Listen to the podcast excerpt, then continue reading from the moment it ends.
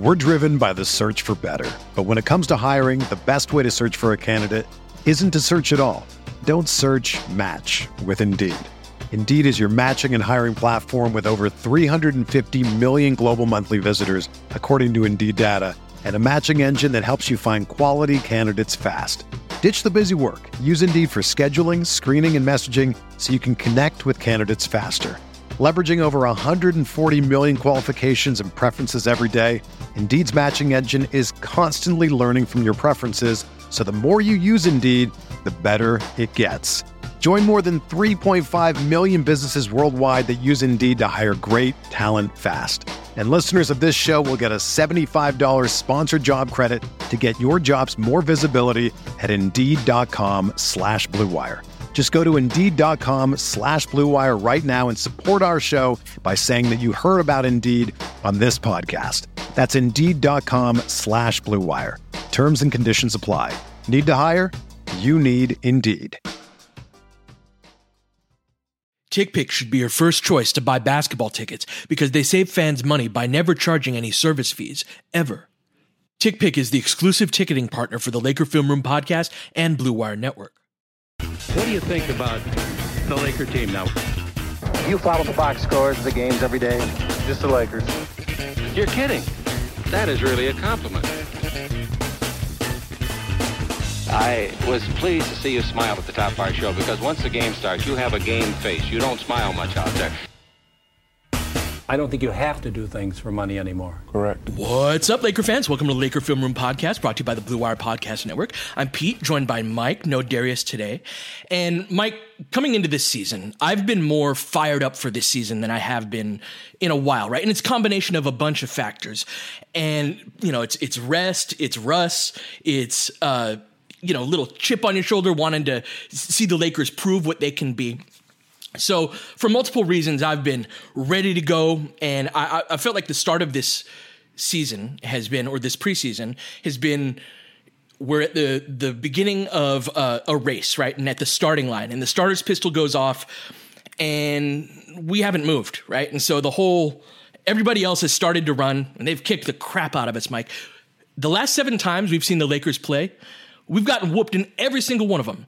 Game four, five, and six, and then the first four preseason games of this, right? So I'm giving you all of this as context from uh, my fan brain, right? Of like, it's not fun watching your team get their butts kicked over and over and over again. But what's really stood out to me that I want to acknowledge first and use as a jumping off point is I know what a LeBron James, Frank Vogel, you know, Rob Pelinka era team looks like when they're locked in, ready, like, let's do it. That's not what this is. That doesn't mean that being locked in and all of that means that you're going to be successful. There's just, it, you struggle in a different way if you do struggle when you're playing that way. And so, what's so striking to me is just a lack of urgency really throughout, with a couple of exceptions on the roster and just in general. Just where are you at in this marathon of a season, right? I've been struck by that the starter's pistol goes off and we're still standing in one place, and that's why we're losing by 25, 30 points. Yeah, it's a bit of a game between the head and the heart, and when you're watching, uh, whether it's whether you're working or if you're watching as a fan, I think especially, and what you're seeing isn't matching what your expectation was, right? Which is especially when Russ and LeBron got on the floor for the first time in Golden State, that things were going to go a certain way. But as LeBron told us after the game, he's not really thinking that much about the preseason game. He's not really playing that hard. Um, he's not really playing the same level of defense that he would in a regular season game, even. And that does filter down to the roster to an extent. So when you're taking the whole thing in concert and you're considering that, all right, well, so LeBron only played for what was it, 18 minutes in that game, and that's it. Mm-hmm. That's the only time that he's been on the floor um, so far in the preseason, and that's Pete. The as uh, as Riggs as, Riggs exits the building, he was uh, Pete. He was gonna he usually comes in at the end of the podcast, but he decided he wanted to start this one because he likes your beard. anyway, that to me is the biggest thing with like so I'm that's the head heart thing. So my head is telling me, okay, these four games you can't take that much out of but when you're watching, it's hard not to to get frustrated with the turnovers, right, and with the lack of cohesion, and with the lineups still to be decided, the rotation still to be actually borne out. And all that's to say that on Tuesday, I think we're going to see something different. That's what Anthony Davis said, at least uh, as he as he did his post game after the game four. Yeah, so I would be in a much worse mood than I am right now if it weren't for that run in the second quarter. Now, we talked a little bit before we started recording, and you brought up the idea of being at a college summer run, right? Where there's a couple of guys that are trying really, really hard, and the really good players are just getting their run in, right? And that's very much a thing in that how players prepare themselves Yeah, for like the it's, season. it's cardio day, you know. Yeah, it's and, and right, and there's a completely different energy to that than the hey, we're here to compete and we're going to try to win this game.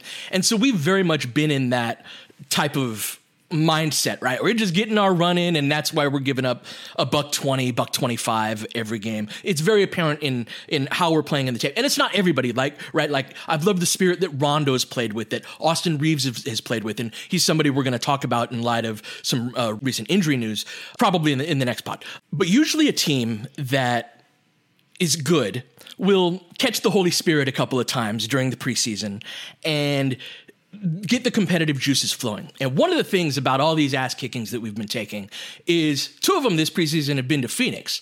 And it's like, of those seven times in a row that we've gotten our asses kicked, five of them have been from Phoenix. And so from that, I'm fired up and ready to go for this season.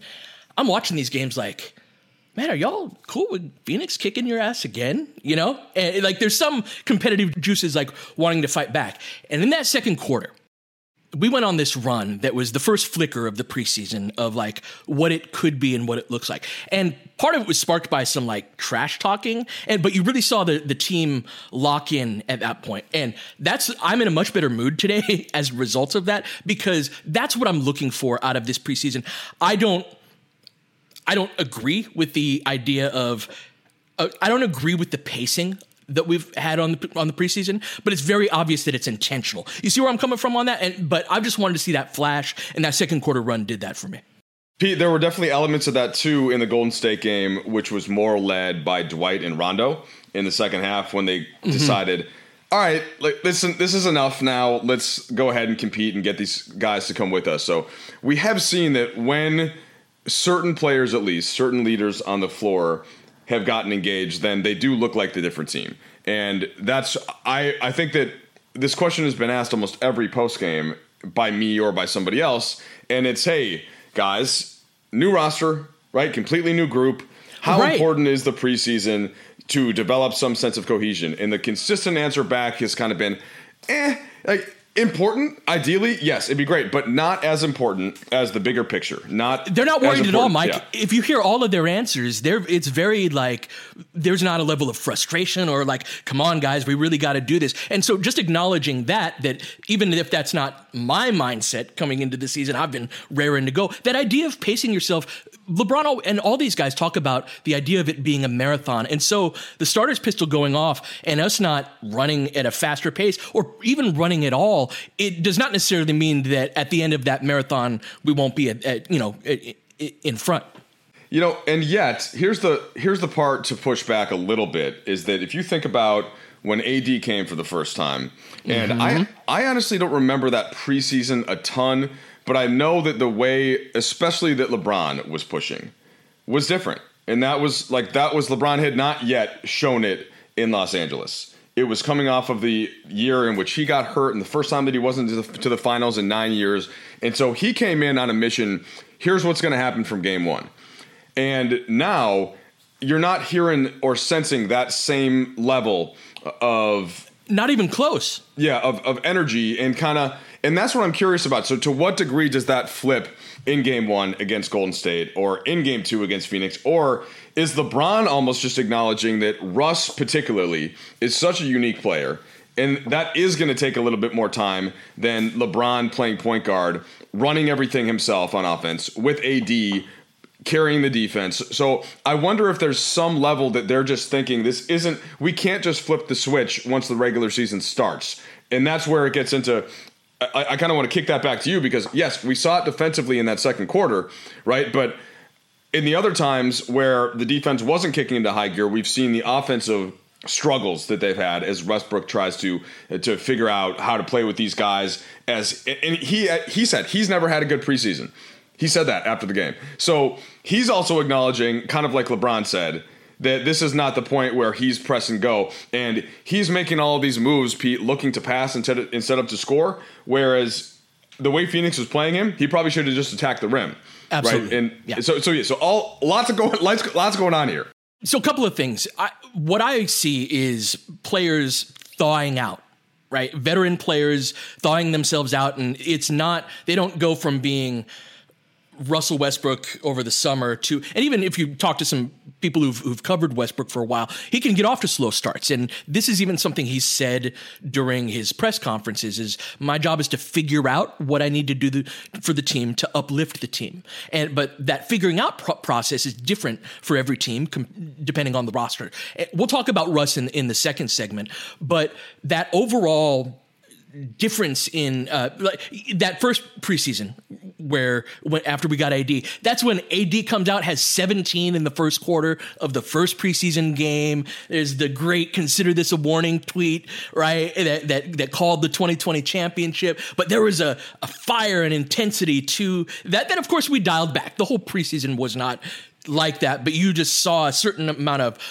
we want to announce our presence with authority that this hasn't been that at all. And so the fact that it seems to be this intentional calculation is interesting to me because the argument you made about westbrook being such a unique player isn't that an argument for them playing for them taking the preseason in a we're going to try to play all our guys as much as possible so that by like we have more ground to cover? That's it's an interesting the fact that they've made this choice means that there is a philosophical difference there that they don't believe that even if we see that from the outside right? That they need all these minutes together all these reps before they can go into the regular season. Obviously they don't feel the same way. Yeah you, you, i could go either way with that. So on the one hand westbrook and lebron lebron lebron hasn't said this explicitly. This is more just me reading into how he might be thinking and might be approaching the season.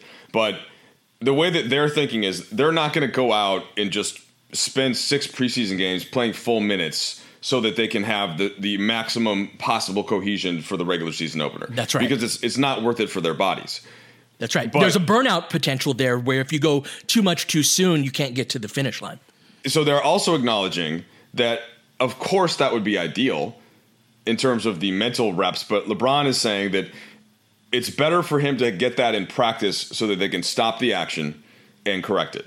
And so their practices have been more intense than the games. And this is when, before their first preseason game, on our text thread with you and Darius, I was like, ah, I'm hearing some pretty good things about the way things are going in practice and the way that Russ is looking and the way that LeBron is playing and everybody's in great shape and mm-hmm. right and then you see him get into the game and we don't see that. So it's been it's been about this. Okay, so guys, tell us what it is that you're seeing because we don't have anything else to go for uh, to go after. This is like Pete, why the NFL is such a tricky league. If you lose week one and then you've got six days to break it all down, it's like that's hard to do, and, and that's why you get the overreaction theater. And this preseason has felt like one long week of football after a loss. I except, love this. Yeah, except that you're not you know the difference being that it's still preseason, which is what now both Russ and LeBron have said. And I'm not like I'm not changing my opinion as to where I think this team can get to. I still think they're the most talented team in the West. I still think that they should be considered the favorite. But there has to be some acknowledgement, right, that it's Oh yeah, that's right. This is how Russ plays, as opposed to all the the theories that we had on the podcast for the last couple of months as to how it might work in, in an ideal setting. And here's how Russ can complement uh, LeBron and AD. And here's what the slotting is going to help. And here's how actually his defense is going to be. Now, we're, all right, he looks like what Russ looks like at the beginning of seasons. And and that's gotta that's gotta have some level of impact as we as we think about how the Lakers are going to start the season. Yeah, let's take a quick break and get more into Russ's rough start.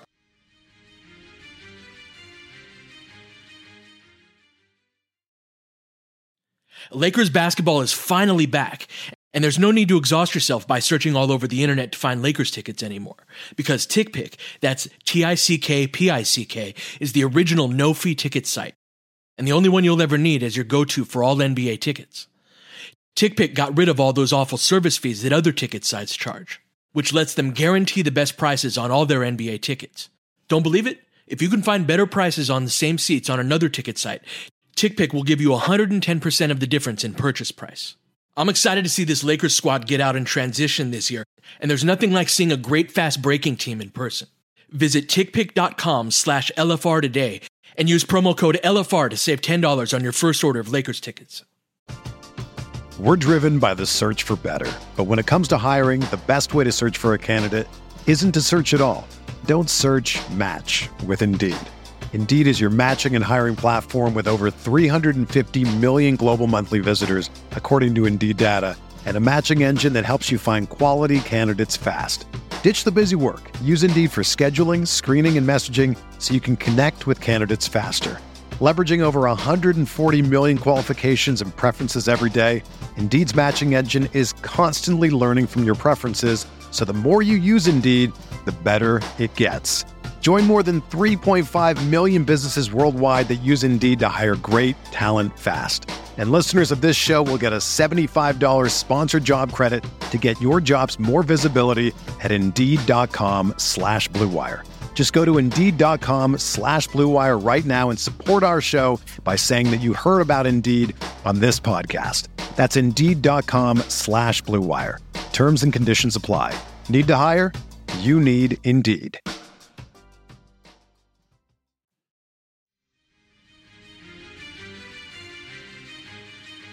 So, yeah, two games in, Russell Westbrook has 15 turnovers in about 42 minutes of combined action. He shot the ball poorly in both games.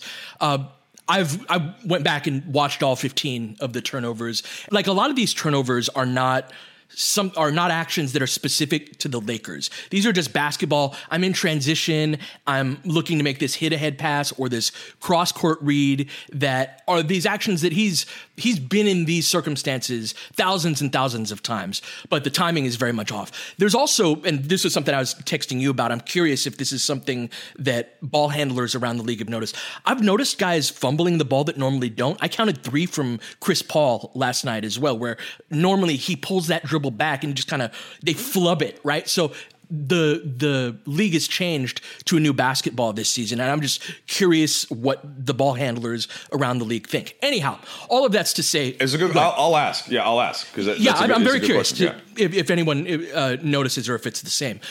There are also a couple where it's the timing that's starting to develop, right? Where I, I think it was his second turnover where they showed high and Russ actually made the correct pass off of an AD ball screen, but AD didn't roll into the open space, and so it floats into the help defender. But it was it was the correct pass, and if AD rolls into that spot, there have been a few like lob attempts that Russ has made this ta- pass so many times, but.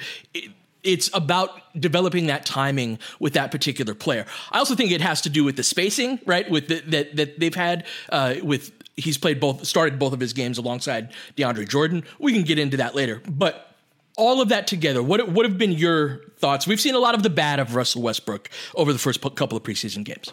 So the, what Russ said, and I hinted at this right before the, you teased it, Pete. In the past, Russ is used to teams playing him first for his scoring and not necessarily for his shooting, but because he's so good at getting to the rim and he's so good at getting into the paint. So, you know, they're going to sag off and they're not necessarily just playing passing angles. So last year he led the league in assists. And I think that that plus the development of the game and more of a focus on his lack of shooting, that's I just that's become I think a, a bigger thing than it was even when he was in Oklahoma City or when he was in Houston, and the Lakers certainly played that to their advantage in that playoff series, right? That was one of the biggest reasons why they won it. But I think that when since that's happening, Russ's mindset though, because he all that he's been talking about is that he wants to maximize his teammates. He wants to help. He wants to fit what AD and LeBron do. So he's been way over looking to pass, almost to the point where Rajon Rondo was when he was playing more minutes a couple years mm-hmm. ago, where teams are in like Ricky Rubio so teams are playing Westbrook like they play Ricky Rubio and like they play Rajon Rondo, but the difference is that Rubio and Rondo can't score like Russ. So if teams are going to play him like that, then go get 30. Just go just go get into the paint, keep going to the rim, actually finish over guys. And I think that that's what he will start doing more um, if teams continue to play like this.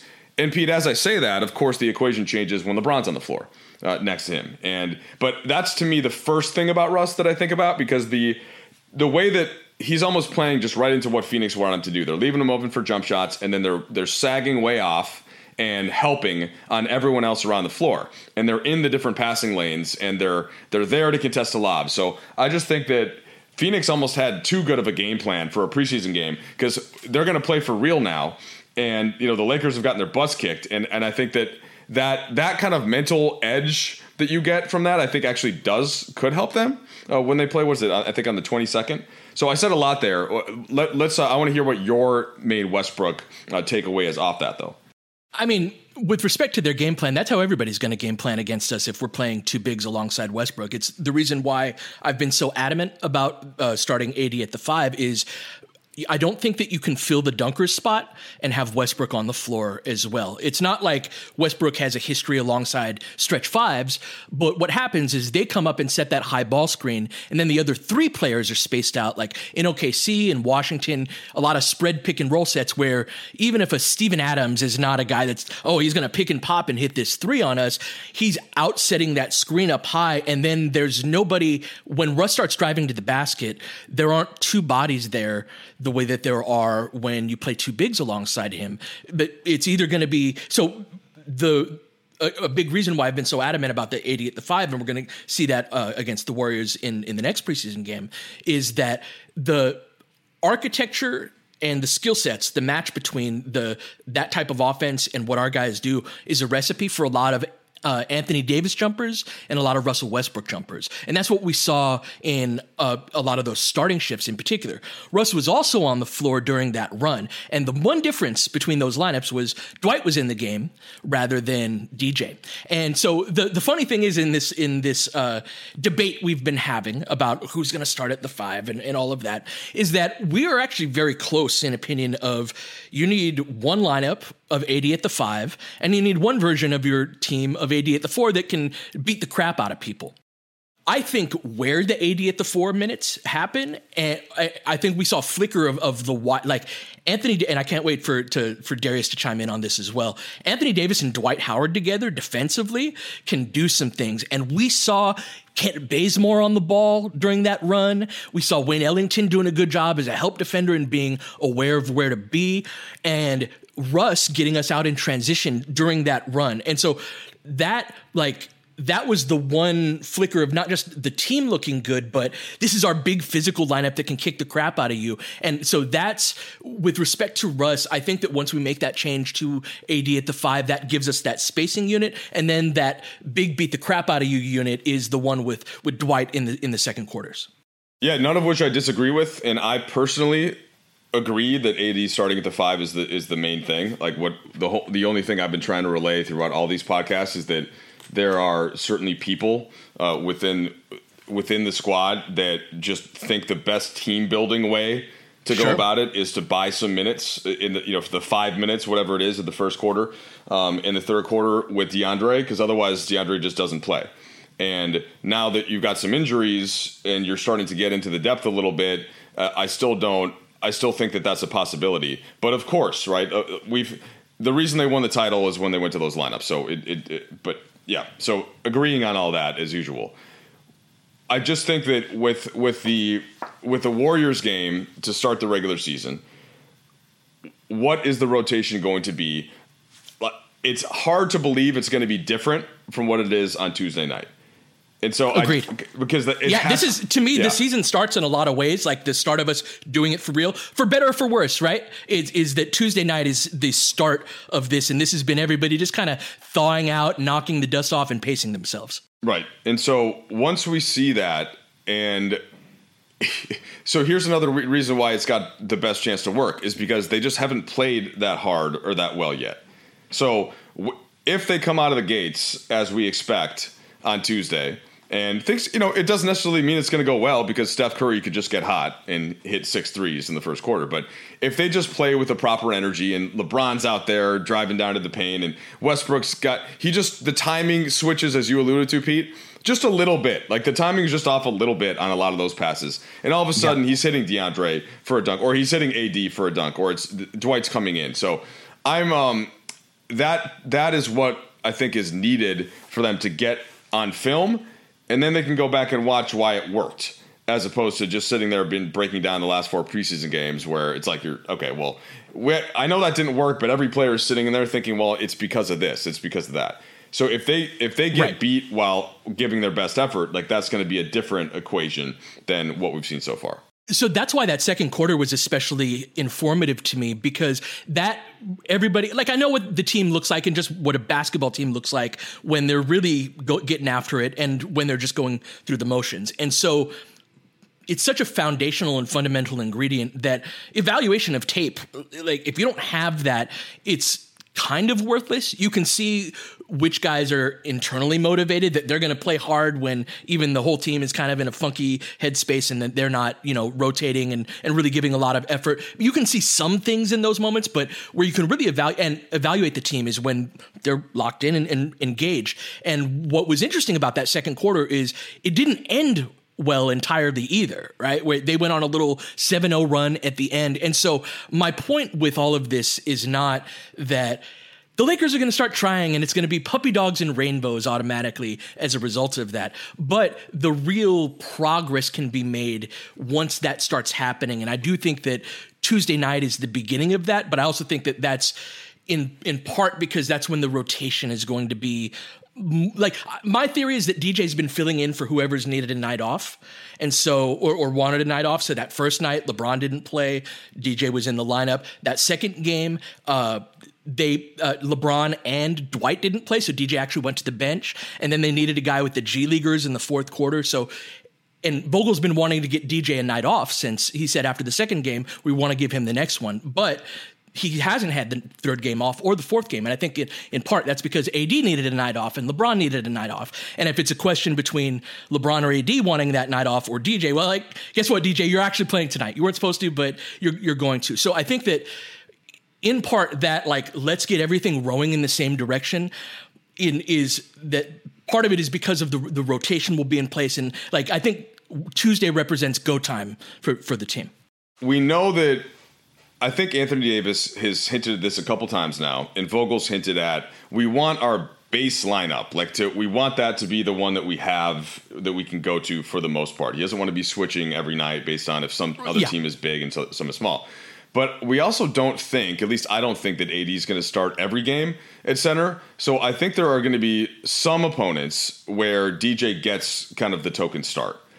And I can see that. So, what kind of opponent does that look like? Is that like a Valanciunas, just a big ass dude that we don't want AD banging with? I mean, I guess it, it, to me, I don't. That's where it's conflicting a little bit, right, with what Vogel said, where they don't want to just be doing it based on matchups of the opponent. But it's yeah. it's it's more just I think to keep him engaged, and like which is what Vogel did, and I think it's they like Dwight where he is because in the so even if you don't start DeAndre and you start AD at the five, and then you're just bringing another wing in you're still going to keep Dwight in the rotations that he's been in. That's right. He starts at the beginning of the second quarter normally. Yeah. Mm-hmm. And he's been really good there. And then you can also then in certain matchups that lines you up to have Dwight finish against a, a, sure. a certain type of opponent, right? So I think mm-hmm. that's basically locked in. And then therefore, if you're especially now, okay, so Ariza is going to be out for a while. Um, yeah. Monk, hopefully ready for the season opener. We don't Hopefully. know. He's going to be evaluated again in a week, but a groin strain is different from a groin pull, um, right? Or a so that like hopefully crossing fingers, and then THT. We're still kind of waiting on timing of all that, but that's another rotation piece. And so all of a sudden, I just I I've always thought that Vogel, if like if you can play and you, he can trust you on the court, he's going to find spots for you to get some minutes. And the easiest minutes to get for a guy like DJ are the, it's to start the game where you're not going to lose the game in that first quarter. Maybe you do get some lob dunks. The other team probably isn't going to go, um, you know, completely ISO and try to get him out in space. So I, I think that that is the spot, and we've seen it now. Three of the four preseason games he started, but the hints are remain that AD is going to be getting the bulk of these matchups because it just makes the most sense for Russ and the way that they want to play, um, as you've certainly been discussing. And and so maybe that's the way that that Frank can get by with having it all work is that some nights DeAndre is not going to play, but on the nights that he is, he's going to start. They're going to try to go to him uh, with lobs early and and try to use his energy in that way.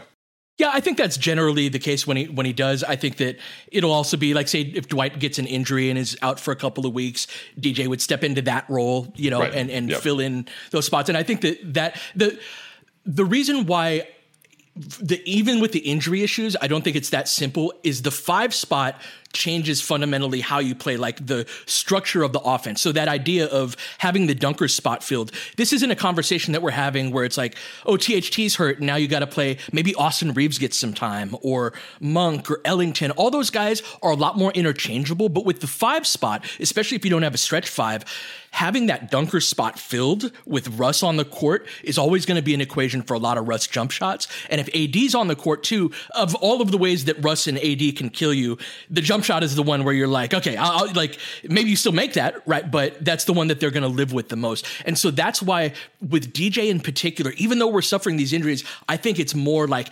Austin Reaves might have a chance to get some PT as a result because he doesn't fundamentally change kind of the the structure of of the team. So, but we'll see on Tuesday. I'm super excited. That's also so, or it just means that AD has to actually just space out more on certain possessions uh, because you still there's plenty of times where Russ has played with a diving center, and even if they drop, he can still get all the way to the rim and finish, or Sure. eventually just lay that off. So I don't I I don't think that.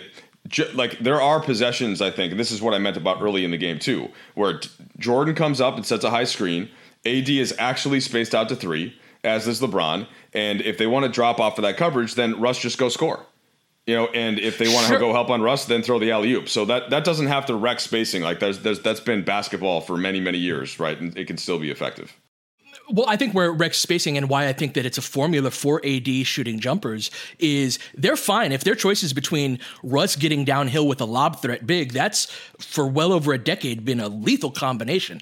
You got to guard that. And if that means I've got to take away AD's jumper and give him kind of a token closeout, I'm totally going to live with that. They're going to live with those jumpers from AD. And so that's why, like, he does have to space out, but AD's jumper's inconsistent. And he's a guy that a lot of times he's either, either shooting 10% or he's really on fire, but on his spot up shooting, like, I think most defenses are going to live with that. Well, that's and that's again that's the interesting part about so much of this season to me. Still has a little bit more to do overall with AD's level than even with Russ's level. Mm, and mm-hmm. like if you really so if AD I I don't mind early in the game even if AD is going to miss some jump shots. I just love AD being aggressive period. So if Yeah. that's if that's him shooting a couple of like wing threes or corner threes because they're just they're they're focusing on that part of the action. But it, it's just getting AD into aggressive mindset, and he's getting shots up, and he's playing like th- this is again. It's what I'm talking about for the first couple minutes of a game. But he, I don't think it's gonna we're gonna end up seeing that too much, you know, especially when he's at the five. But when he's at the four, I'm never one that gets that mad. Like I, there's a big difference for me between AD shooting a jump shot and Russ shooting a jump shot. And like I For sure. AKA, I'm happy if if AD shoots them, even if the rhythm isn't perfect. Whereas Russ, I'd much rather have him do something else in the action, or like just give the ball to LeBron.